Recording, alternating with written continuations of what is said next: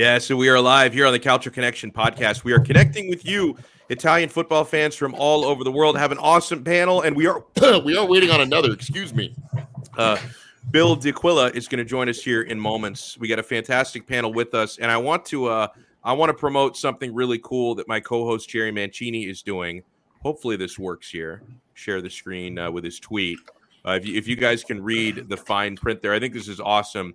Jerry Mancini tweets out today, uh, and he's going to do this. We're making plans on this. We're going to make it happen. He says, I wanted to show my gratitude to those who have been supportive towards the pod and my work. You want to win a free Lazio jersey? Follow all, all of us, Jerry, me, and the show at jmancini8, at Alex Dono, and at CalcioConPod, and retweet this tweet. We're getting a ton of retweets. Thank you guys. And send your score prediction for the Lazio Inter game. That'll be after the international break. He says correct responses will enter a draw, and uh, and uh, that will be drawn live on the pod to decide the winner. And we're getting responses, all sorts of different scores. You know, a lot of the uh, the Laziali are, are picking Lazio, the Interisti are picking Inter, the neutrals all are, are all over the place. So it should be a good one. Uh, before I introduce Jerry, let me introduce our panelists on this episode. A guy we've been meaning to have on for a long time, and I'm so glad we did. Uh, he runs uh, the at Inter Northwest account. Bilal is with us. Bilal, thank you so much, man. I'm glad we could finally connect. I know, I know, we've kind of had our wires crossed in the past, so I'm so glad you could make it on. yeah, it's happy to be here, man. It's been such a fun, uh, like show that you have put together. I've been, you know, watching along uh, the banter and the the analysis and whatnot. I'm so happy to be here. Thank you for having me on. I appreciate that, and I appreciate the description of the show as well because we try to have fun. Um, there's a lot of Calcio content out there in English. It's it's a space that's really growing. And there are a lot of folks that do a fantastic job, whether it's podcast, YouTube content. There's a lot of good people who do stuff on spaces now. Like I had a chance this past week to join our buddy Cliff Esmiel on his uh, space and had a great conversation with him. And people do it different ways. Some people are like super professional, super newsy. Some people are just like 100% banter. We try to mix it up. Like we try to have some banter. We also like to try to have some more serious conversations as well. So, welcome, Bilal. It's so great to have you. Also, want Thank to welcome you. in. He, he's becoming a veteran on this pod. He's one of our favorites. There's a reason why we keep bringing this guy back. I, I just I enjoy his content and he's a big Roma supporter. Roma wins over the weekend, so he's happy. Mass Riccio is with us. Mass, welcome back, sir. How are you? I'm fine. How are you guys? Thanks for having me back. It's been, it's been, I've been waiting. I'm excited to talk with you guys. Yeah, man, it, it's our pleasure. And then let me introduce the man of the hour, and we're going to be nice to Jerry because it was it was a tough showing for Lazio over the weekend. Three 0 defeat to Bologna, which also saw a Acerbi sent off for some colorful language, uh, red card in the 76th minute. So I'm sure I'm sure he's been better. Jerry Mancini, how are you, man? I don't get nothing out of this. So I don't give a shit, win or lose. To be honest, at the end of the really? day, why? I, I, it's on my team. They win, they win. They lose, they lose. I, I, I don't make anything out of it. Uh, healthy attitude. I, and I don't, I, seriously, I, I don't bet on. If I bet on the game, sure, I care, but I never yeah. bet on my team. I think it's bad. I never bet on my team. It's just bad luck. You, you know what, man? Yeah, I think it's bad luck, man. You, you, I don't know. Maybe some people think differently, but uh, you know what? The other day I woke up at six thirty to watch the most. I I knew that was coming. Um, Sarri's speeches already commented how they were. I blame Sarri for this game from start to end. You can blame all you want that you only had 48 hours to rest and be prepared and all that crap. At the end of the day, rotate your squad and, and we know what Sarri is. And if he doesn't learn how to rotate, it's going to kill him. Yeah. Again, I don't know how other teams, how new managers are, are kind of corresponding to this. Uh, I noticed that Inzaghi doesn't rotate a lot either. He plays the same players. Yeah. Um, Mourinho's the same type of way too, where he doesn't kind of really rotate as well. Um, but you know that you're playing Thursday. I don't know how Mourinho managed his squad from Thursday to Sunday, but for Lazio. It was exactly the same 11 almost. And what do you expect? Like you started Luis Alberto every game. You started Acerbi every game. Um, you started Hysaj every game. You, you, got guys on the bench who haven't even played a game yeah. yet. Muriqi finally made his first start. He's the scapegoat in the loss. Like he's far beyond the issue on Sunday. Uh, what else? Uh, Toma Basic. We spent eight million dollars on this guy. Let's leave him on the bench. Don't don't let don't let him start. Don't don't don't worry. It's, you got Raul Moro, 18 years old on the bench, who, who's been impactful. Put him on. Like, don't play the same players game in and game out. That's what that's the issue I'm scared about this Lazio side. Not that you have to play them 21 games in a row to, to get some continuity. That's just it's it, it's right to a certain degree, but you also have to rotate it to to, to keep them healthy. But yeah. that that's what concerns me about Lazio. But you know what? I don't even give a shit. This game was horrible. Bologna was better. That was it. Yeah. I wish I wish we all had the kind of mindset Jerry has about their team. We probably have a little bit more peace in our lives, to be honest. so right. I felt I felt so silly. Like on on Sunday evening, I was in my car and I was like, and and this is the stupidest reason to be bummed. Like I shouldn't have been bummed because you know Inter won their game on Saturday, right? And then on Sunday, I'm like, man, I'm so bummed that you know, Napoli and Milan both won today. I was hoping somebody would drop points. I'm like, oh, nobody's dropping points. We're still in third place. And I'm like, okay, first of all, like Jerry said, it's honestly it's silly to get upset about sports anyway when we're just fans we have no control over it but i felt so silly because i wasn't even worried about my own team like i was worried about other teams that weren't dropping points i because I, I can at least kind of forgive myself for being bummed if Inter lose a game or if they drop points in a game they shouldn't drop points in. Like I'm, I'm still upset about Dimarco stepping up and taking that penalty against Atalanta. Like I'm still, I'm, I, I want to just like give an Inzaghi a shove for that, for allowing that to happen. So, but at least like if it's Inter, it makes sense. But I'm getting bummed about other teams winning games. I'm like, how silly is that, man? Uh, but I wanted to uh, to get a couple of couple of notes uh, on Inter's win over Sassuolo. Uh, very poor first half um, and you know, you, you, had certain players like de Vrij, especially, who you do not expect to be poor. He had his worst half in an Inter shirt. Like he was really bad in that first half. Uh, you know, Skriniar gives up a penalty. Thankfully, a guy who's usually poor stepped up and played great, and that was Samir Handanovic. Because if not for that, Inter are not winning that game. But a, a couple of things, uh, Bilal, I want your take on as the Interista in the chat. Um, any like, are, are you concerned because Inter haven't – they haven't been putting together consistent 90 minutes. They they tend to start poor, they tend to go down 1-0, fall behind the eight ball and then in the second half come on stronger and their depth, right? The quality of depth usually in Inzaghi subs end up working out. So how much of that is, is concerning to you in the future? And then I also want your take because something that really divided Calcio Twitter was whether or not Handanovic should have been sent off. So I want your take on those two things. If the patterns of play and the inconsistencies, yeah. how much do those concern you? And do you yeah. think Inter were fortunate to be able to finish the game with 11 men?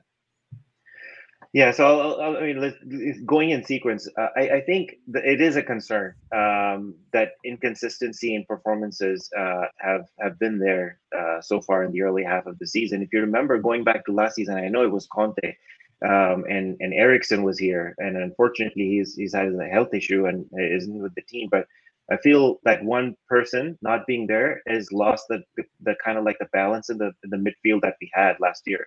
And like we we were able to play against uh, teams that would press us against us higher up the pitch. We were able to pass around and get out of the, the those high press situations quite easily. And in this situation, I mean, Atalanta pressed us and they were really aggressive everybody was aware that there is no way they can keep that up for the entire 90 minutes and they didn't and we got our chance to get back in the game um, but but not having Eriksen I think Eriksen figured out after sitting on the bench and giving getting some a, a lot of time to think about what to do with his life um, he yeah. managed to figure out like what Conte actually wanted from him and he was really good in both phases of the game and Hakan uh, so far I mean as uh, Milanisti rightfully said, he's hot, he's been hot and cold. But it's just that you know, much like early half of last season, uh, we were not able to get a good glimpse of how Brozovic and Eriksen can coexist. They were like two cooks in the in the kitchen trying to cook the same dish almost. Uh, and you know, it it didn't really work out until until that dynamic was worked out. We were not able to click. And in this this season so far, we've had one game when we had three five one one formation with Inzaghi, and that was Dzeko's first game. And because of uh, you know Lautaro having a uh, red card or like too many yellow cards last season, he wasn't around for the first game against Genoa. and you had a midfield of Brozovic, Barella, Sensi, and Hakan. And Hakan was in the natural number 10 spot that he's good at. And in that, he was most effective. And after that, Sensi's been ineffective and he hasn't been around at all. And so you look to the bench, the guys are Broz, uh, uh, Vecino, Gagliardini, and Vidal. When Vidal plays, he doesn't have a 90 minutes in him. But when he plays, he's been really good. So the part of the challenge is you don't have that quality to play like to fill the role of an Eriksen in a 3-5-2. And then Sensi, who can actually fill in and help us play the 3-5-1-1, he's been injured and he's not been there. And then Hakan playing out of position, he has been completely, you know, ineffective in that sense. Um, and so, so since, uh, that put together with the fact that I think Inzaghi also has been a bit off in his starting lineup predictions uh, or selections. Uh, you know, against Atalanta, I don't think he should have started Hakan. Um, I think he should have started Vecino. And the moment Vecino came on, the game changed. Similarly, against Shakhtar, he started the opposite. You know, he should have actually started Hakan in that game and and and try and try to manage cope with the press much better. And didn't that happen in that game? And we started actually coming alive in the game much later on. It was too late. Um, so so he's tinkering with it, and I think he'll figure it out. He just needs the patience and time that that we all had given Conte, and he'll figure it out. And he's a smart guy. I, I, I like the appointment Inter have made. As far as the Sassuolo game and Handanovic, look, I I don't think he made any. I mean, there was incidental contact, but I don't think that contact was deliberate. Uh, he was clearly trying to get out of the position. And the fact that VAR also intervened and reviewed it, and they confirmed after looking in slow motion that he had no contact, it's not a penalty. I think it's fine. I think in, in general, whenever goalkeeper is involved, it's easy to say, hey, he committed a foul, but there was no foul and therefore no red card. Simple as. So I think that's that that part of the game was fairly uh, okay for me, but it's just the lack of character in the first half was just annoying. Yeah, no, and, and that's by the way a great breakdown by you. It's really well said. And um, you know, obviously, you know, people can accuse me of being biased, but after you know the the hundred super slow mo replays I saw of the Handanovic incident and and seeing the way that it was broken down by you know a few actual referees, I uh, I, I, agree uh, that that it was actually right not to send him off. In the moment, I was very concerned that they were going to send him off after reviewing the film. Like I thought, oh my god, this is it. We're we're down one 0 and you know we're going to be down to ten men. Our, our goose is cooked here. But I, I, actually thought that they that they did get that one right. Uh, so I want to ask uh, the non-Interisti in the group. I mean, Jerry, how did you feel about it? Did you think Handanovic should have been sent off? Well, at first I thought it, it, it's it's it's debatable. I I think yes, he should have been sent off, but I I finally was not pro Inter and, and I get shot by like 20 Interistas thinking like where where where's the support from Jerry? But like I I Yeah, we I, thought you were one of us, Jerry. I'm not, I'm just neutral, man. I don't I, I honestly think I, I see from both sides, okay? I see a player who's kind of throwing himself into the goalkeeper and you kind of see him his face go into his arm but you also see a, a goalkeeper committing to the ball and he's already out and making his full challenge. So like you, see someone going his arms already up it doesn't matter like you've already extended your body up. So anytime let's be realistic anytime a player sells a foul they always go into the body and, and, try to draw the foul, and that's kind of what's happening there. And nine out of ten times, it does happen where mm-hmm. you're you're given the foul, like like you're you're, you're rewarded because when when Handanovic attempts for the ball, he makes the attempt, he goes in, and he's already going with his arm full out, and then as a player, you're going to go in and, and, try to get hit now. So I, I don't know, man. I, I I get where where Interisti. No Inter fans gonna say, "Oh yeah, that's a foul. Yeah, that's a foul." I actually, you know what? I take that back. I had a few Inter fans I actually. Yeah. I see a few actually who said that it was a foul, and, and they, they admitted that it, it was the wrong call.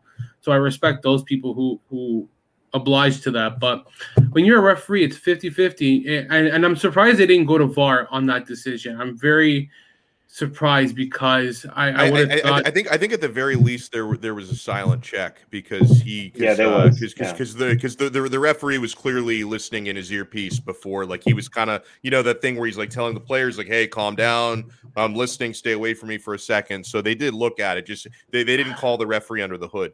I just think contact's contact. At the end of the day, even how can you how can you say that a player is trying to just go into a goalkeeper like? I, I don't like that answer because at the end of the day, you, the goalkeeper is always going to get protected. And I think sometimes goalkeepers in certain situations are too overly protected where they're, they're just given freebies and they can go out 20 meters, 20 yards out of their freaking box and do whatever the hell they want. And that that's kind of the case there. But and then for the other goal, for Inter where they did score, that was a foul. That is a clear and obvious. Oh foul. yeah, the, the penalty. Like on, I can't. Yeah, yeah, that, yeah that's yeah, a clear. There's no doubt about that one. Yeah. That's a clear and obvious foul. Like he, yeah, I, I, think I think the only person the only person who didn't think that was a foul was our guy Michael Lisi, and I was like, bro, it's like you know you. You, you, you got to take your Milan bias out of it for five Pro, seconds. He he, he he tried to say that that uh, that Dzeko stopped his run to wait for contact, and I'm like, bro, that's not even. I, I watched it a thousand times. No, sorry. Well, that's what I'm saying. When the contact's contact, at the end of the day, I think both should have been called because they're both similar. They're both contact at the end of the day. Like, but again, but Jerry, one one is inside the box, the other is not. Right. Yeah, I know, but know, okay, but hold on. If Handanovic doesn't take him down, he he's clear he goes. Yeah, exactly, and, and, and, that's where the and debate was. Yeah. But um. But yeah. did he did he did he actually try and take him down though? I mean, no. That's the thing. Like he was you, to me, it was incidental. If he was like you know, if he was like literally sticking his leg out while diving in the opposite direction or doing something silly like that. I mean, it's obvious he's trying to impede him. But he's in this case, he's kind of trying to jump out of the way. So for me, it seemed like you know he, he was trying to avoid it. So I I think at the end of the day, if if Zaniolo is going to be given a foul for fucking Dick Squad, I mean like literally Dick Squad. Uh, I I I'm I don't know what what is a foul anymore in in City. I said that after. That's how I'm going to describe. If if Zaniolo can get a foul for nothing, then I, I, I don't know how to interpret calls. So yeah, well, I don't know what consistency is about the call from the, the, derby. Yeah, like if, if that, derby, that that that's bad. And and and I and I and I'll and I'll say because we didn't talk about the derby now, masses here. I'll say why thing never got the penalty in the first place in Zaniolo because and I know it, it, was very close. Because there was two those two situations right? There was the offside. Those no the Hysaj foul in the box that everyone was complaining about where you guys yeah that's it. Counter. the Hysaj yes. Hysaj it, it's debatable. It would have been a very soft penalty call and the way I saw it, that the second, um, the second one that we got, the penalty, it, it was a really soft makeup call. I really think the ref kind of realized that the Hysaj would should have been the penalty, and then he kind of made up for it in the later half of the game when uh, Zaniolo got impeded again. I think neither should have been a penalty shot. Hmm. They're both incredibly soft fouls, and in the case of the Hysaj foul, where they're all looking for a call, he didn't. He wasn't even facing net goal. He didn't really have a an opportunity on net there. He was just getting the ball towards him with his back on goal. So it's not like he was like kind of like getting fouled in the middle of a scoring opportunity or something. And the second one was was incredibly soft. So I don't know. It, it seemed like a makeup call to me, but both were would have been incredibly soft to call. The first one was called back because it was an offside. The play was in an offside position. So in the build-up after the fall, eh, after the foul, there eh, or before there was a foul. Sorry, there was an offside in the play. Right. So they lo- they allowed the play to continue, and that's and why that's when you countered and scored. You counter. That's why. Right. But if you see the offside, it's very marginal. I mean, like that's very the, marginal. That's another. That's another problem with the league. Very too, marginal, and that's I saw these that offsides that are just so close to call. I know. Well, again, I the don't know. Rules are rules, right? And, and, and, right. then the, and then the other thing that's kind of funny about offsides is you know, whenever like they'll they'll eventually on the broadcast they'll pop up that still photo with the line on it. You're like, oh, mm-hmm. okay, they got it right. But then it's like, how do I know exactly when the ball left the passing player's foot? Right? It's like everything happens so quickly. It's exactly everything happens so quickly. So they like they they they find the image that will back up the call, whether they call it offsides or they didn't. They'll find an image where they have that line. It's like, oh yeah, they're right, he was onside, or yeah, they're right, he yeah. was offside. But it's like, wait, how can I tell that that's the exact split second the ball came off the foot of the player who passed it to him? It's a so even that kind of stuff is kind of misleading and can be a little bit subjective. You know, it's it's really tight. It, it reminds me of uh, the NFL when they couldn't figure out what a completed catch was, or. Uh, it's literally what's looking like in uh, Serie A with offsides and just fouls right now. They can't f- stay consistent. I mean, look, mm-hmm. we, we we want consistency, but I mean, have it has it ever really been consistent in Serie A recently that I can remember? I don't think so. Right. No, you're right. It, it really hasn't. Uh, something uh, as you see there, uh, I didn't realize I was even already sharing. Who the, hold on. Who the hell hold uses on, ESPN? Oh, wow! Um, Look, you don't have to scroll down to see Juve anymore. They're actually up there. it was one of the fir- it was one of the first things that came up when I googled Serie A table. ESPN came up very quickly. So we're, we're looking now, and we're heading into an international break, which I love watching the Azzurri, but still, international breaks are bummers for me. Uh, especially, especially, since like I, I still feel like Inter have not recovered their fitness from the from the first international break especially for like the South American players who came back later and they had more travel. So it's like, oh, here we go, here we're at another one. But we look now, bros. I mean, Napoli, perfect, uh, literally a perfect start. 7 100%. wins from seven games. 21 points leading the table. Milan are nearly perfect, six wins and a draw so far. Inter have two draws in third place. Masses, Roma are in fourth place. But guys, I want to talk about and go around the table on this. The incredibly hot starts for Napoli and Milan. Uh, which of those two teams do you think is more likely to sustain that level of play or close to it for a full season? Now, for me, even though I've been obviously more impressed with Napoli's start than even Milan's, they've both been great. For Napoli, I worry about that African Cup of Nations when it's going to be right in the middle of the season without key players. I, I think that could really hurt them that stretch. Uh, and obviously, for both of those teams, you know, Milan got off to a near perfect start last year, winter Scudetto. They ended up fading in the second half of the season. You know, Napoli are coached by Luciano Spalletti. I've seen him have winter blackouts before, you know, regardless of what international tournaments guys might be playing in.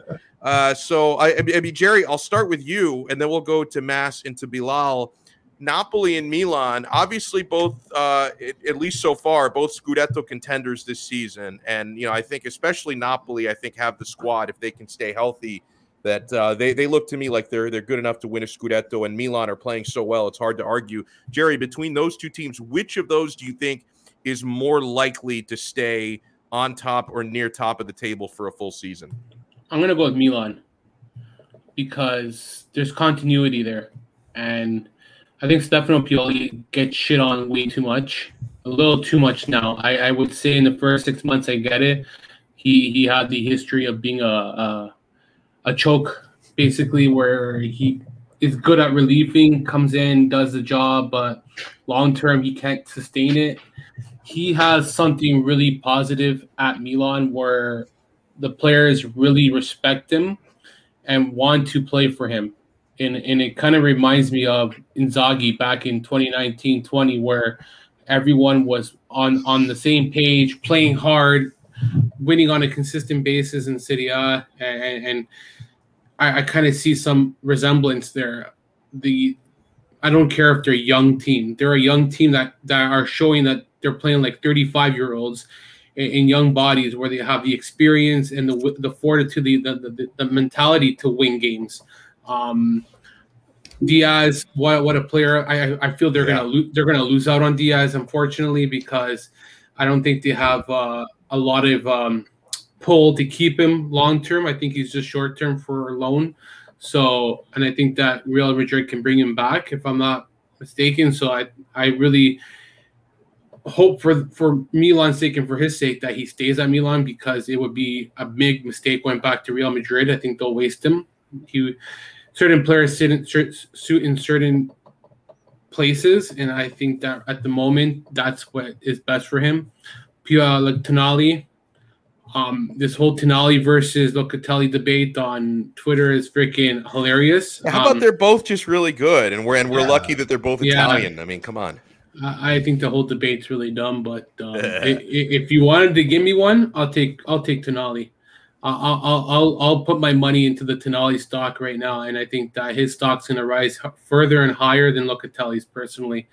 Um, that that's personally how I see it because um, it t- it took Locatelli a while to get where he's at, whereas Tonali has already taken big strides in one season at 21 years old. Like there's a big age gap between him and, and Locatelli, and this whole notion that he won a Euro, like okay, we get it, he won a Euro, but yeah.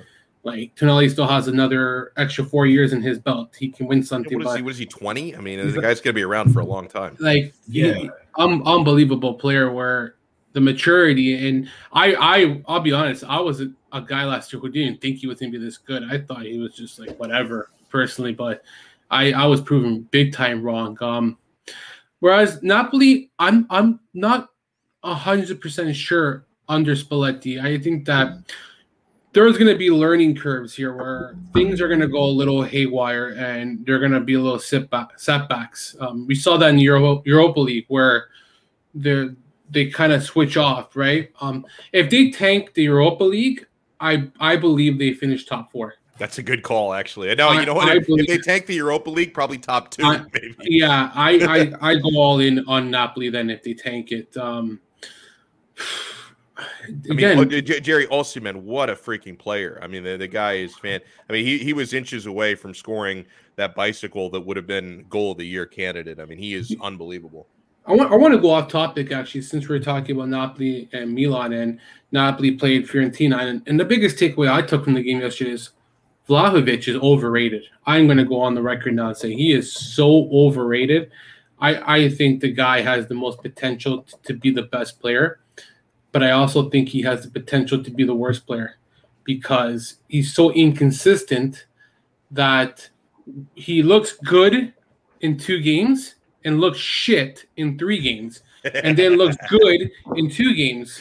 And if Will doesn't know, our boy Will biggest Juventus fan I know since uh since Nutella was created. And um, biggest Allegri fan I know. And, and yeah. I, listen, I like Allegri as well. Bill I'll, I'll, I'll, I'll, let Will chime in now because Will just came in. Well, hold on, let, let, let, me reset the question so everybody can get it. We'll, we'll go we'll go Bill next and then Bilal and then Mass. So so Bill, um, as far as you know, we look at the two teams atop the table right now. Napoli off to a perfect start. Milan near perfect start. Yeah, I did remind people that uh, Napoli's depth is going to be tested during the African Cup of Nations, and I wonder how they're going to do during that stretch. So, out of those two teams, out of Napoli and Milan, who which team do you think is more likely to sustain this high level of play and stay, you know, top two in the table out of those two? Huh, that's a really good question. That is a really good question. I think Milan. I think so too. And yeah, Jerry said the same thing. Yeah, I, I do. I think Pioli, his pragmatism will play like a big role keeping them afloat. I think really the key components of the team, they're not going to be as impacted as much as, as Napoli will be. Because I mean, the Osimhen loss potentially in Koulibaly, those are the two best players on the club. So, I mean, losing them and then you have the Spalletti wild card. Like, when does he fucking freak out? Because eventually, eventually he's going to go crazy. And you know it's going to have something to do with Insigne. Like, guaranteed, it's going to be a Spalletti Insigne clash at some point. It's going to be like Totti uh, part two, basically. Yeah. But it's, except Insigne is going to play this role. So, and then you have the whole owner component that ADL is like a little bit doozy bots. So, um, you know, it's just a matter of time. But, uh, you know, a full team like having everyone at their disposal. Napoli is the far superior club, but I just think Milan will handle the African Cup a lot better. And I mean, Sandro Tonali, I know there were some questions. Everybody was freaking out about the midfield during the African Cup. I mean, Tonali is just awesome. Like this first like six or seven games, like the kid is looking really, really good. And um, I know I think this is a good lesson to everyone. And this kind of goes back to what I said about Juventus in the previous pod. Don't come to conclusions with really small sample sizes. Um, give it a little bit of time, like let it breathe like a good glass of wine, and you're gonna have a very good result. I like it. You mean I can't? You you mean I can't watch a ten minute clip and make a judgment on his whole career? Come on.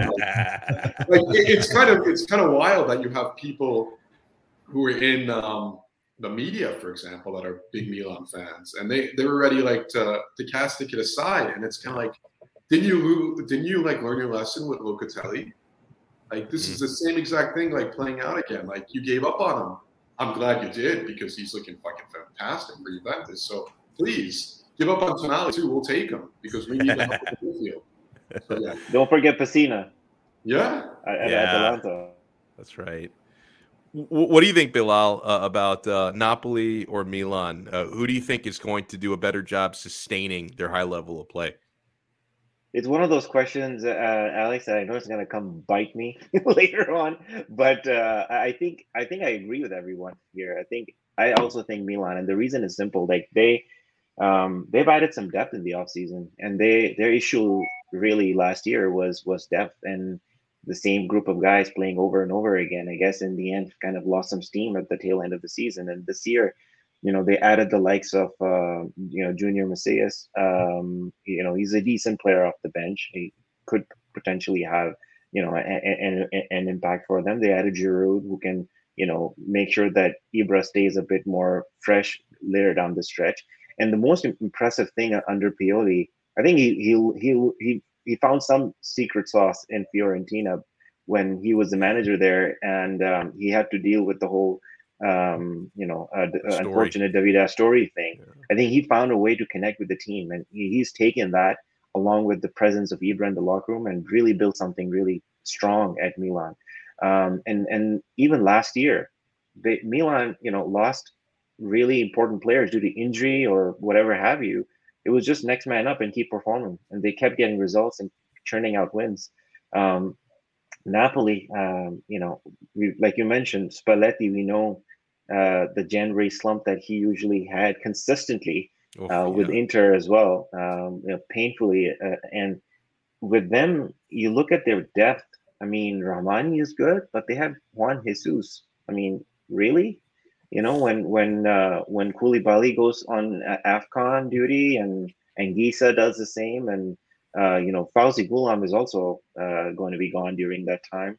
Um, and so mm-hmm. their depth, while it is strong now, well, the, the the the depth will be gone as well during AFCON. But the thing for them is they're playing Bologna, Salernitana, and Venezia during AFCON. Mm, and then there's timing. Uh, wow. That I mean, it doesn't get much more better than that. So yeah, if AFCON is the concern that they will drop off, I don't think if they will. Um, great point. I think they'll they'll they'll be perfectly fine during that stretch. For them, it will be more about consistency and how Spalletti rotates the squad and and he, how he keeps everybody motivated and um, you know whether he can, as you mentioned, not piss off Insigne the cup captain uh, down the stretch and cause some locker room drama.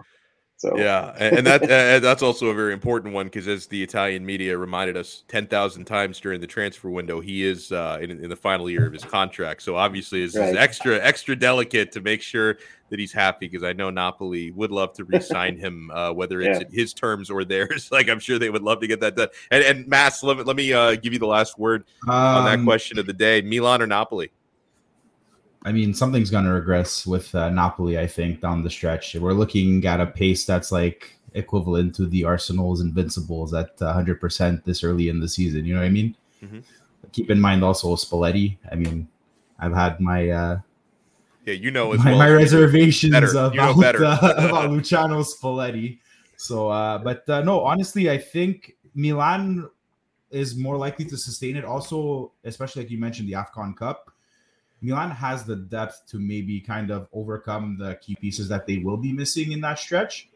Um, I also see them maybe kind of slowing down as well, depending how far they make it in Champions League, because right. that's the stretch the squad into during AFCON. Um, Napoli loses a lot more major key pieces, and they don't really have the depth to kind of uh, overcome that. So let's say, like Bilal had mentioned, their schedule. I mean, assuming players are leaving a couple days early, like June 6th, they're playing Juventus, assuming Juventus kind of finds their way. Yeah, um, they're finding Sam- it. Yeah. Yeah, Sampdoria, Bologna, Salernitana. So, I mean, the bigger they would have to kind of overcome Juventus. Sam, I see Sampdoria probably giving them a bit of a hard time, maybe, especially if they're missing. Uh, I had no idea Ghoulam was leaving. I had a question mark next to him in my notes here because I wasn't sure if he got the call up for Algeria. But uh, yeah, so you lose Koulibaly, Ghoulam, let's assume Anguissa, Ounas, and Osimhen. I don't think Napoli is going to be able to uh, to overcome those key pieces missing, especially that a lot of them play a big role on the team. So, I I I think Milan has a better chance of sustaining their current form further down the stretch. Uh, I don't see Napoli doing it. They don't have the depth. And then barring that Spalletti doesn't blow up the locker room while picking a fight with Insigne, you know, so you never know. So I've asked this you know, question before. Go ahead. Are, are the clubs obligated to release these players? Do they have to? It, it's one of those things where they don't technically have to, but it's like it, it's a protocol that's usually respected, uh, especially for a big tournament like that. Like if, it's if a norm, was, it's a norm rather than like something that's like codified and like like uh, I, I think I you know it, it's kind of it, it's kind of a great area because I've seen this like when I used to work with uh, with Inter Miami uh, the issue came up uh, because you know MLS doesn't go by the FIFA calendar, so usually any international break, you know, you're you're fucked. Like if you know if, if mm-hmm. one of your mm-hmm. players is in, you know, they, they don't they don't follow the FIFA calendar, they don't break with FIFA. And I I've, i saw it come up with Inter Miami for uh, Rodolfo Pizarro, uh, who's a Mexican international. He kind of sucks anyway, especially at that time. But he was, you know, he was still important. He was called up for the Me- Mexican national team, but they were for friendlies. And I can remember the coach at that time was like, I don't know if we're going to send him. You know, we need him here, but then he did end up sending him because I, I, I think he didn't want to. I, I think maybe you do have a choice, but it's one of those things where it's like it's very rare that you don't uh, that you don't respect the call out, the call up, because I think it's just like I'm not sure. Does anyone in here know? Yeah, I know someone who wouldn't send them. Who? ADL. Like, oh, that's a great point. Yeah, yeah, if there's a, if there's anybody who would slide yeah. in and say, you know what, fuck this, it would be yeah. that guy. You're right. Yeah. I mean, does anyone does anyone know, even if it's in in the chat or anyone in the room, like, uh, are are you are you obligated to respect the call up, or uh, even for a big tournament like that, can you say no? I, I, vaguely remember a situation where a team didn't send someone who got a call up, but I th- I think the team has the choice. But it's one of those situations where you you don't want to upset your players who finally get a chance to represent their national team. Yeah. Especially if they play a key role on your squad. So it's it's a, it's one of those touchy things. I think it's like you you have the choice, but do you really want to do that to your players to not send them to go play for their national team when they have the opportunity, right? Yeah, but Napoli's situation, you named off all these players, and like you said, these are very key roles. In key players, 100%. Yeah. So maybe he's like, you know what? Three are going to go. You're going to draw straws. Yeah. I, I, mean, I can, I can, he's a very eccentric dude, so it, it is possible. I think you're you're you're obligated to keep them back if they're hurt. Oh, like, oh yeah, that, that's for I sure. think yeah. that's what it is. If they're healthy, I think it's yeah. it's, it's it's up to them. But if you know that they need to sit back because their obligation is is their club first, and contract probably has details says uh, yada yada yada. If player ABC is hurt or something or has something said stay back, they stay back. But uh, like Luka Immobile, I'm pretty sure he would love to play Wednesday, but he's already training right now in the gym. He's he's, he's trying to get back for Lazio because that's that's what it. At the end of the day, as a player, I know you want to play for your country, but who pays you? The club pays right. you. Mm-hmm. Like the, I think people forget that just like you're paid as a company where you, they're not going to send you out to go to a bigger company for the day just to be represented for something else when you're you're obligating you're tied to it your first company. So like at the end of the day mobile is going to stay back because that's where he has to stay. I think Iturbi should stay back because he's been shit too this season but that's beyond that's beyond the fucking argument we're talking about. But um again I, contracts I, I stipulation. I, I, I, and I agree with Will. You're going to get guys like ADL who will speak up and say, "Screw you, FIGC, and the rest of the idiots." my my team is staying where they want, and I care only about Napoli because, as an owner, you don't care about Italy. You don't care if they win a Euro or a World Cup. You care about the safety and the health of your players because you're paying them four million a year to play for your stupid team. You know what I mean? Like that that's that's as an owner you don't care about oh look we won a euro in the summer in the summertime they don't they they don't care as much but they still do care because god forbid you you get to a situation like Zaniolo where the poor Eriksen. guy yeah Eriksen yeah Like these guys didn't even get hurt playing a league match. That's the worst part. Like they didn't get hurt for playing their own team.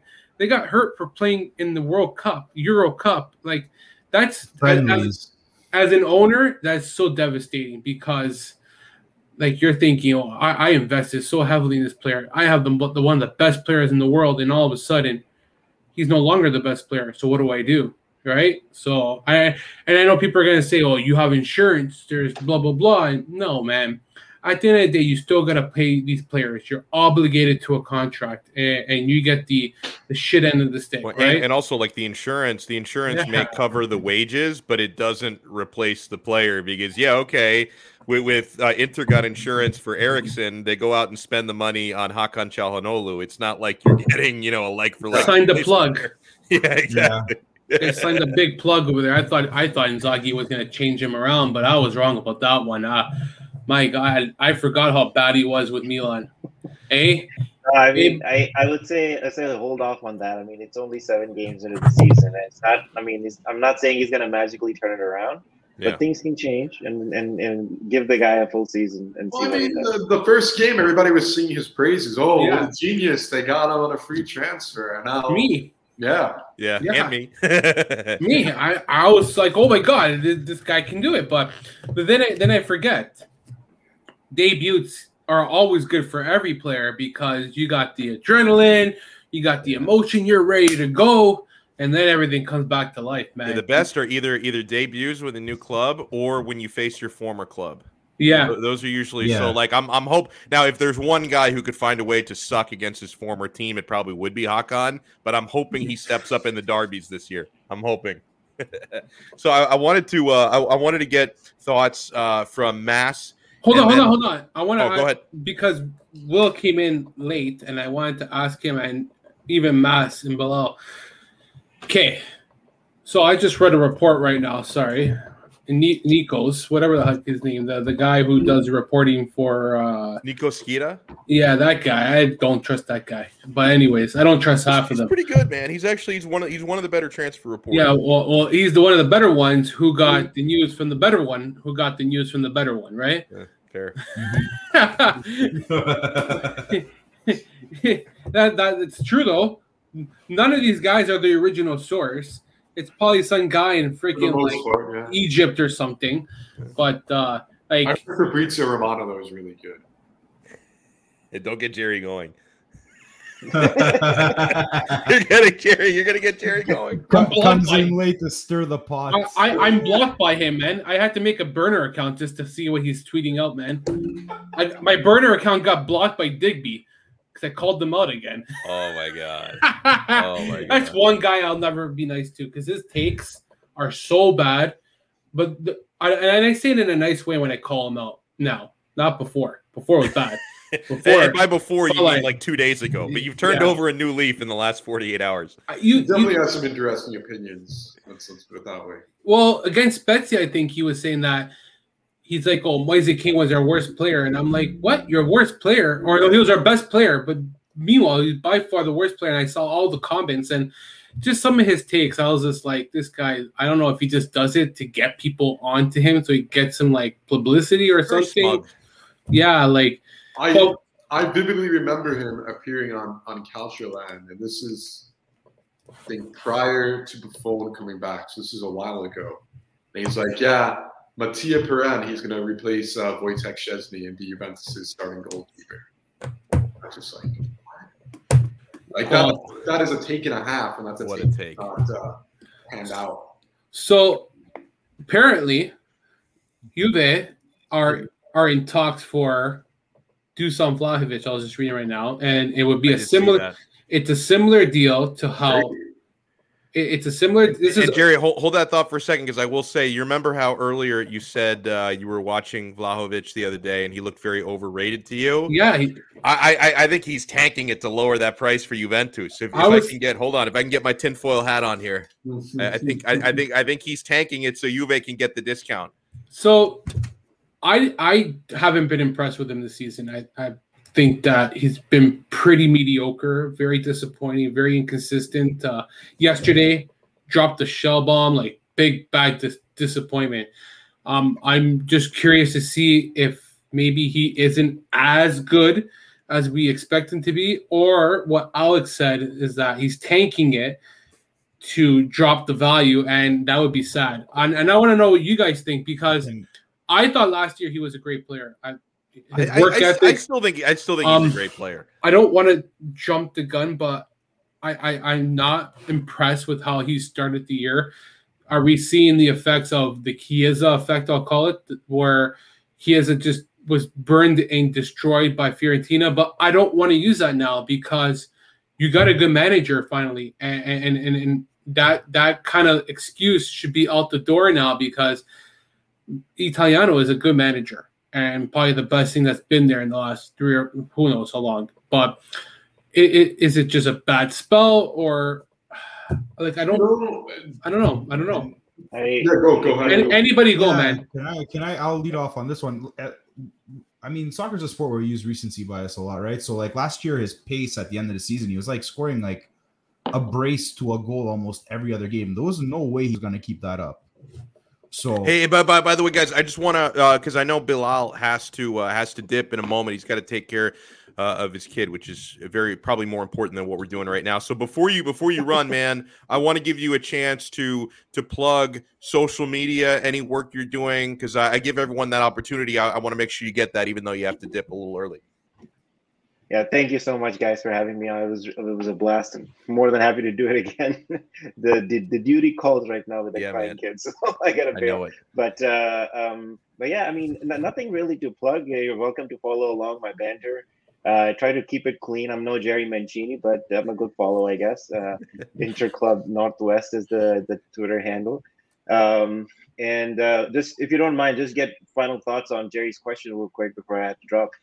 I think it's important to keep in mind that the guy's 21, right? He's gonna have growing pains. He's gonna go up and down in his in his trajectory, and we know Chiesa was. I mean, people call Chiesa flop number of times before he actually turned the corner with you, right? Um, so, so that's always there with young players. And the one thing that I did notice with Vlahovic in particular, he's most lethal when he's on a breakaway. If you're gonna sit back and like possess the ball a lot and try to find like an opening and have him finish, he's not as effective yet. So I think the part of the game for which he's really good at, if, if for, for teams who are gonna, you know, sit back deep and run at you in, in, in counterattack opportunity, that's where he's most lethal. In that mindset, it's gonna be scary if you will land him with Allegri.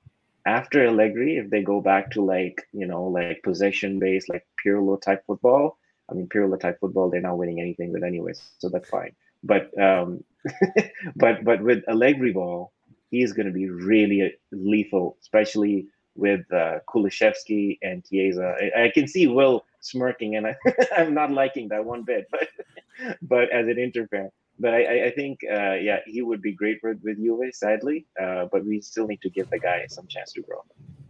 I appreciate it, man. It was so nice having you. We'll do it again. Yeah, thank you. Take care, guys. Yeah, so I, I apologize because I, I, I cut Mass off because I wanted to uh, to make sure that Bilal could get his point in, so you can continue, sir. Yeah, so like I was saying, um, we're using recency bias. Like he was on an incredible pace, uh, run of form at the end of the season last year. He was scoring a brace to a goal every other game, right? So, like Bilal said, he's young. He's 21. He's gonna figure it out. He's gonna have his inconsistencies. I think it's just a little bit of a lull in his in his uh, uh, output right now, let's say, but uh, I don't think it lasts. I think once he catches his form again, it's like any other striker. Once you get your confidence back, you start putting them back in the back of the net. Sky's the limit, you know. And he's young; he's going to develop. Um, though I think he would probably be better suited for AC Milan with their current team versus Juventus and the way he plays. So I'd like. I'm curious to see, but I don't think Milan. Milan might with the Champions League money. I don't know. It'd be very interesting to see, but I, would rather see him at Milan than Juventus. I mean, they've taken enough uh, young. Uh, Italian prospects uh, to shore up their uh, their team. So, you know, I like it. Uh, and so, Matt Mass, well, while you're on, I, I wanted to get uh, your take on Roma so far, and then I want to get William. Hold on, hold on, hold on. We're not done with this Dusan Vlahovic. Okay. I, I'll, I'll oh yeah, that's right. I, we, we yeah, need to get no, Will in. It's, we need to get Will, it's man. a future player. My bad. My bad. Let's get, Did Will talk Will. about it? It's okay. No. It's okay. I, I, yeah, I, uh, piece of shit. You. Um, no, come on. Let him let him play hypotheticals with hoping that they get Vlahovic up front. Yeah, I mean, um, I, don't, I don't think I don't think there's like a grand conspiracy that he's like trying to hurt his value to make it more affordable for another club. I mean, I, don't know. I, I, may or may not have just been stirring the pot when I said that, but you know, when um, you got the um, tinfoil hat around, you do what you have to do. I I think he would be a great, great signing for Juventus, and you have to, you know, as as was mentioned earlier 21 years old. He's been in three systems the past like what, like 12 months. Yeah. Um, you know, give him a little time to get settled with Italiano. I know Prandelli was very instrumental in his development, so maybe he's missing him a little bit. Um, I don't know. I like again, sample size is too small. He looked like a world beater when he was in the Coppa Italia earlier in the year. I realized they were playing a Serie B team, but he was tearing it up. Um, I'll take him. Hopefully, Juventus can work something out and he would be great for uh, Juve's system. I like that he can hold up the ball because that's so. I mean, Morata does it well enough, but I think Vlahovic that's probably what he brings to the table. Gets them a little bit younger, and you're building this really young, exciting core. I mean, Moise Kean, Chiesa, uh, Vlahovic up front, Kulusevski, who I'm not sold on to be honest with you. Yeah, um, I think I, I, would try to move him to be to be honest with you. Um, I, I would love to like send him to Spurs and have like a swap and get Romero back. Just don't let our guy Nima hear the Kulusevski slander. He will not yeah, he, he loves him, man. But, I, but yeah, I, I mean, it's the Swedish I, connection. Yeah, see, I, I do think this Vlahovic deal is going to happen because it sounds like as if it's going to be similar to the Chiesa deal.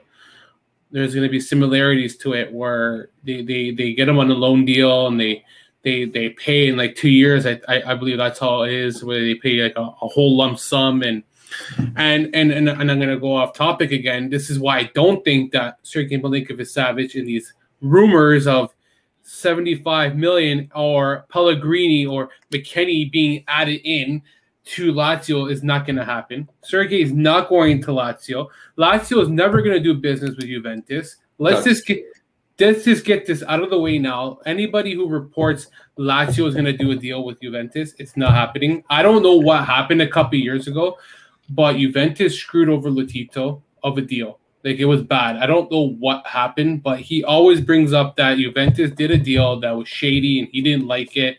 And when you're in the bad books of Lotito, you can Inter can get him for 75 million. Juventus can get Savage for 100 million. That's that's is how Lotito works. Like that's let's just get that straight. Lotito has his favorites, and for some reason, I don't know what Inter did to Lotito, but he loves doing business with them, um, which is uh, weird because after the Inzaghi thing, I thought never. Yeah, you know, even never, after De Vrij a couple years I, ago, which wasn't doing business, that was a free, but I thought never again. I got roasted on Twitter because I said that they would never, ever do business together. Jerry, so I have a question to you. Like, like I'm surprised. Like, yeah, I have a question for you actually. So Savage is what? How old is he now? He is. I want to say 26 or. Tw- I want to say 26. Okay. Um, so I'll my, check.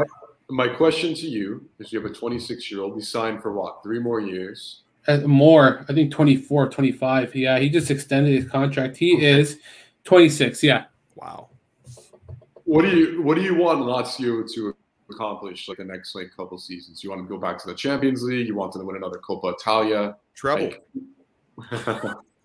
I I I want stability, and I want something to to build around this team. I'll tell you why Sergei Milinkovic would not be sold. Okay. First off, and it, and it's a lame excuse.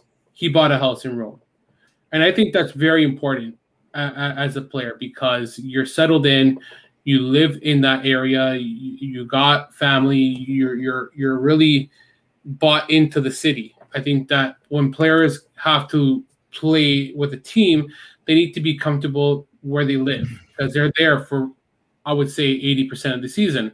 Like it doesn't matter if you're traveling to Bologna, you're coming back home in 2 hours. Everything's within distance. It's not like in North America where you got to fly out, get a freaking plane, charter, all that crap. So, and and I've had people, Inter fans specifically too, who have messaged me and say that they live on his street and have know that he loves the city of Rome. Two, he's actually never requested to leave this team through bad and through good. Okay, He's always stuck by them. Um, he's gone on the record saying he loves his team. He says he already said that when the summer comes, I will see what what is at stake. Um, I, I think that he's already said that he wants to become a leader of this club. Like he wants to take a big on take on a bigger role. Uh, thirdly, before they do sell Savage, the guy who sold first, and I can see maybe this is one player who I, I, I wouldn't be surprised if he goes to Juventus, um, if the price is right. Luis Alberto. I can see Luis Alberto going to Juventus. I think that's the guy who Juventus should go after, not Savage, because, and I know people are going to say, well, he can't play defensively. They don't need a guy who can play defensively, okay? They need a guy who can create something and get something out of their asses and, and, and freaking go. You know what I mean? That's the guy who you need, not Savage. When I see Savage, Savage, Savage, that's not who you need at Juventus. You need Luis Alberto. You need a guy who can get the ball to Morata like that Morata Alberto link up would be really good. It would be similar to uh, uh, Immobile because Immobile in a way plays the same way where they play off the run, they play off the player, they make the runs, they get in behind the defense, they they play for the pass. Um, Dybala, another player who would strive with Alberto, he would open up that field, that space where it allows him to be more attack minded. And I think that's the, the player. And a lot of people call me out saying, no, Savage is the guy you want. And I think differently because if if you if people who watch Juventus and like yourself watch Juventus, there's no there's no attack. It doesn't matter if they hold the ball for 60 minutes. Like it doesn't matter. Like there's nothing going within the actual goal area. And and, and uh, Alberto would strive in that role where it's not a 4-3-3, I believe, at, at Juventus, right? Or it, I don't think there's a set formation right now. There you go. It's kind of matchup dependent at the moment. I think it's going to go to a 4-2-3-1 once Arthur comes back, and you're going to have a mid- midfield of Locatelli and Arthur as like the double pivot. Because from what I was reading, Allegri is like very super high on Arthur. He likes his technical capabilities. So um, we'll see what happens with that and, and, and Alberto's 29 years old. Like, like, and, and, and that doesn't concern me because Juventus was still buying him at 29 because they they bought. They, I they, don't I don't see where Alberto fits in that formation because he would play behind the striker and he's not unseating Dybala. Mm. Mm. Yeah, great point. But you don't think that Albert uh, Dybala plays up front, or or or or or he comes in Alberto. Hold on. He comes in too. You play two strikers up front. That's a possibility. But again, I'm just talking shit out of my ass. Or you sell Dybala and Alberto comes. That's that. Uh, uh, but hold on, Alberto. Alberto is not the solution, but he comes in from the midfield. You sell Dybala, and you can get a second player on top of that. Like I'm, I'm just saying, man, playing devil's advocate here. Like, yeah, yeah, yeah. I mean, Dybala's my boy, so I'm, I'm, I'm not uh, interested. Um, I, I don't. So I have a lot of theories how I would line up Juventus, and I've mentioned this before. I think I don't know if it was in the podcast or space, but um, four two three one, uh, Sandro, Chiellini slash De Ligt, uh, Bonucci, Cuadrado, um, Locatelli, Arthur uh, on the wings. I would actually have Morata as your left winger and kind of have him play that Mandzukic role. I would have Dybala behind the striker, and I would have, I guess, I want to give Kulusevski more chances, so I'd probably put him there and, and see what happens, or have Danilo go to right back and have Cuadrado play up front, either one. And then I would actually have Chiesa as the striker, because Allegri seems to be a big believer that this kid is going to be more of a center forward striker. And I mean, I'm super impressed with him. When when he came to Juve, I was excited, um, but I never thought he would develop this quickly and turn it into what he has. Like, I mean, he's probably Italy's best player at the Euros, sans Gigio Donnarumma.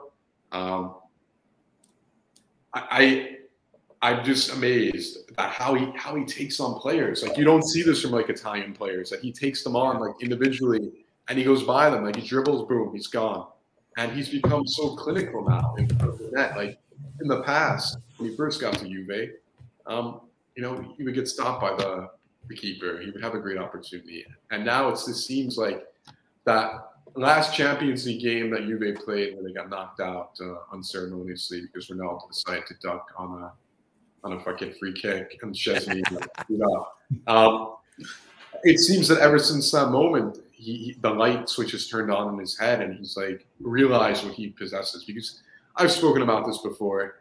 A lot of this is just psychological. Like I think Bernardeschi is supremely talented. I think he's fucking fantastic.